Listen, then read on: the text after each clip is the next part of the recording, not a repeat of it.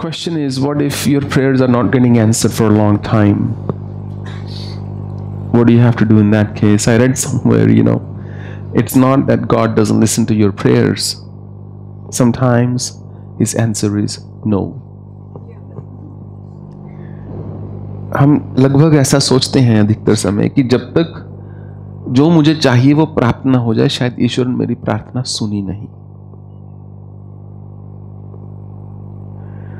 पर अगर वास्तव में आप चाहते हैं प्रार्थना सुन ली जाए, प्रार्थना सुन लेना, या आपकी इच्छा का फलित हो जाना दोनों भिन्न है। सबसे श्रेष्ठकर होता है प्रार्थना कर दी गई और छोड़ दी गई और फिर समय दिया जाए उसको। और इस बात को कभी नहीं भूलना चाहिए कि फल कर्म का होता है हमेशा। फल प्रार्थना का नहीं होता।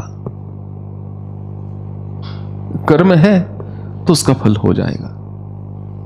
कहीं ना कहीं से संचित कर्म जो है, प्रकृति को उपयोग में लाना होगा, ताकि वो आपकी प्रार्थना के अनुरूप आपको दे सके। अगर मान लीजिए कोई व्यक्ति वज़न कम करना चाहता है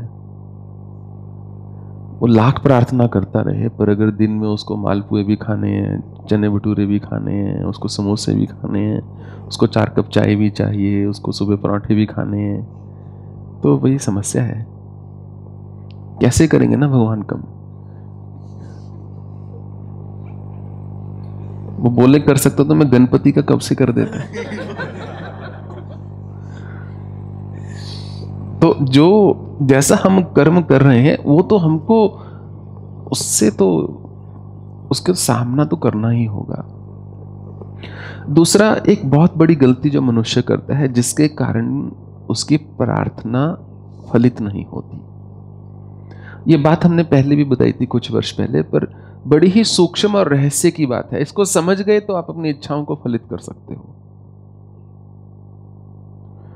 सबसे एक जो मौलिक रूप से जो गलती करता है मनुष्य, वो होता है जब एक समय पर उसके मन में एक से अधिक इच्छा हो।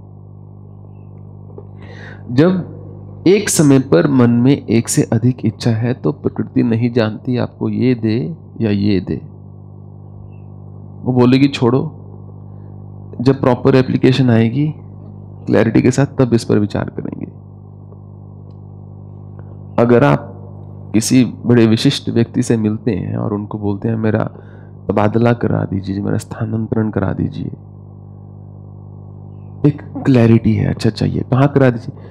चाहे दिल्ली करा दीजिए, चाहे पानीपत करा दीजिए, चाहे सोनीपत करा दीजिए, चाहे बॉम्बे करा दीजिए। कराऊँ कहाँ? जहाँ आपको ठीक लगता है, करवा लीजिए। वो बोलेगा अच्छा रख दो, बाद में विचार करूँगा।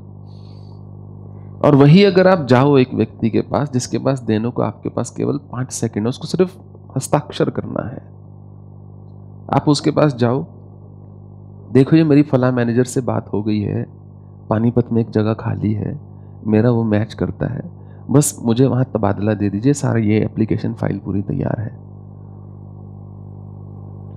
अगर आप ये चाहते हैं कि आपका काम ईश्वर करे तो वो भोले हैं पर बुद्धू नहीं।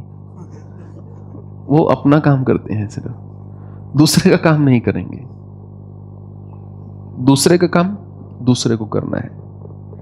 तो अगर हम चाहते हैं प्रकृति से कोई इच्छा पूरी हो तो एक समय पर एक ही इच्छा धारण करो, क्योंकि यदि उस इच्छा का आपके जीवन में महत्व है तो जब तक पूरी ना हो जाए, आप दूसरी सोचोगे ही नहीं। वो प्राथमिकता, वो प्रमुखता, वो प्रायोरिटी लिस्ट जो है आपको तैयार करनी होगी, सबसे अधिक क्या चाहिए? ऐसा बहुत बार होता है कि मेरे पास लोग आते हैं, बोलते हैं कि बड़ी समस्या है, कोई मान लीजिए समस्या है, किसी की कुछ भी, उस पर विचार हो रहा है।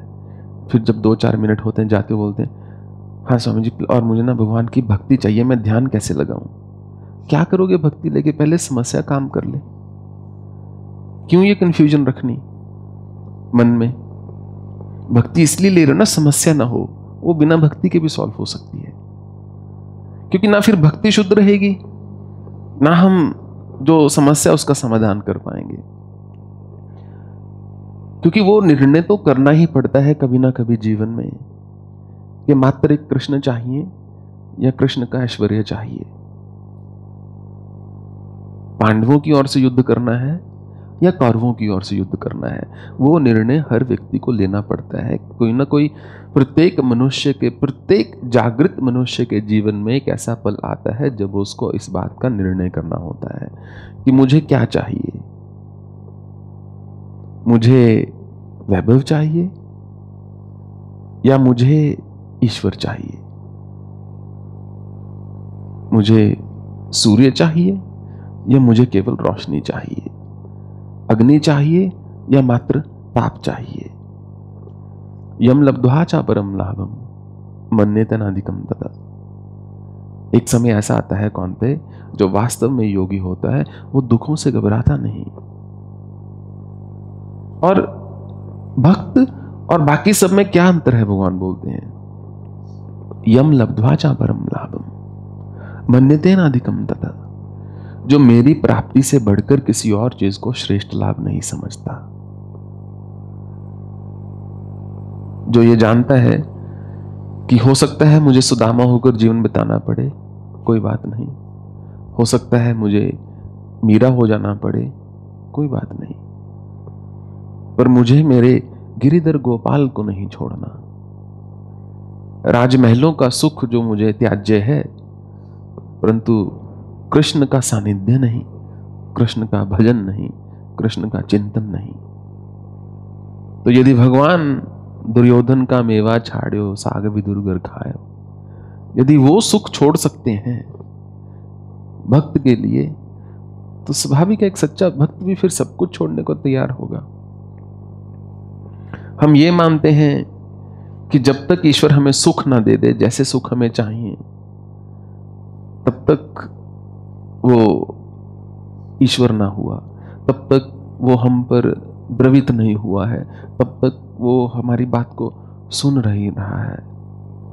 तो निर्णय कर लेना चाहिए। भगवान चाहिए या आपको भव चाहिए, संसार चाहिए?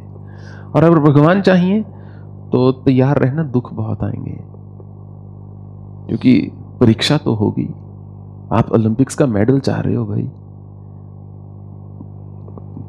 ट्रैक पर भागने से पहले कितने वर्ष कहाँ कहाँ नहीं भागना पड़ेगा। पर फिर वो जो प्राप्ति होती है, वो शाश्वत होती है। फिर कोई वो आपसे ले नहीं सकता। कोई उसको छीन नहीं सकता। और ये केवल कहने की बात नहीं है। ये एकदम घोर सत्य है और अनुभव की बात है। कि जब वही मिल गए तो फिर और क्या चाहिए हो सकता है मनुष्य को? फिर तो कुछ भी ना बचा। और जो ईंट पत्थर मिट्टी के घर हैं, ले जाएँ। एक छोटा सा प्रसंग सुनाता हूँ जो मैंने सोचा था, बुक में लिखूँगा एक आने वाली बट आई कैन शेयर एक हमारे जानने वाले हैं, डॉक्टर मिश्रा। उनकी आयु सत्तर वर्ष से ऊपर है। पचहत्तर वर्ष से ऊपर होगी। आज तक उन्होंने सुबह उठ के अपना रुद्राभिषेक में नागा नहीं डाला। उनका नियम है सुबह उठ के उनको रुद्राभिषेक करना है। कहीं एक बार वो किसी हिल स्टेशन पे गए, वहाँ आसपास मंदिर नहीं था जहाँ रुके थे। बर्फ़ पड़ी हुई थी, शिवलिंग बनाया और उसी पर कर दिया। पर अपने नियम नहीं तोड़ा। बहुत ही सात्विक वृत्ति के व्यक्ति हैं। बहुत साल पहले उन्होंने घर बनाना था। घर बनाना था तो उनकी पत्नी के जो भाई वहाँ पर आए हुए थे। उन्होंने बोला कि मैनेजर से मैं बात कर लेता हूँ। जाके मेरे अकाउंट से पैसे निकलवा लो। और हम घर जो है बनाना शुरू कर देते हैं। छोटी सी एक ज़मीन ली है। Indian national institute of Ayurveda कुछ डायरेक्टर थे वो। उस समय नहीं थे डायरेक्टर, बाद में बने। प्रोफेशन से डॉक्टर। वो जो उनके थे, साला जो थे, वो चले गए बैंक में पैसा निकलवाने। वापिस आ गए। आकर बोलते हैं अरे जीजा जी कहाँ भेज दिया? आपके खाते में मात्र दो सौ रुपए हैं। दो सौ रुपए से क्या घर बनेगा? उन्हें बड़ी अजीब बात करते हो उसने बोला, डॉक्टर मिश्रा ने बोला आपने उनको, अरे घर कोई पैसों से थोड़ी बनता है, घर तो ईंट पत्थर से बनेगा। पैसे थोड़े ना चिन्ह अपने को। ईंटों से बनेगा घर तो सीमेंट चाहिए होगा, छड़ चाहिए होगी, गिट्टी चाहिए होगी, ये पैसों से थोड़े ना बनेगा। तो कहता, ये, मुझे समझ नहीं आ रहा, आप क्या कह रहे हो? आप बना लो फिर, जहाँ मैं रहता हूँ, जिस दुनिया में पैसों से बनता है घर बन जाएगा घर। इट्स अ ट्रू स्टोरी कि भगवान विश्वनाथ की कृपा होगी तो घर भी बन जाएगा। उस शाम को उनके यहाँ एक पेशेंट आया। बोलता, जी, मैं मिस्त्री हूँ। कोई काम है तो बताइए। काम तो है, उन्होंने बोला। पैसे नहीं है अभी।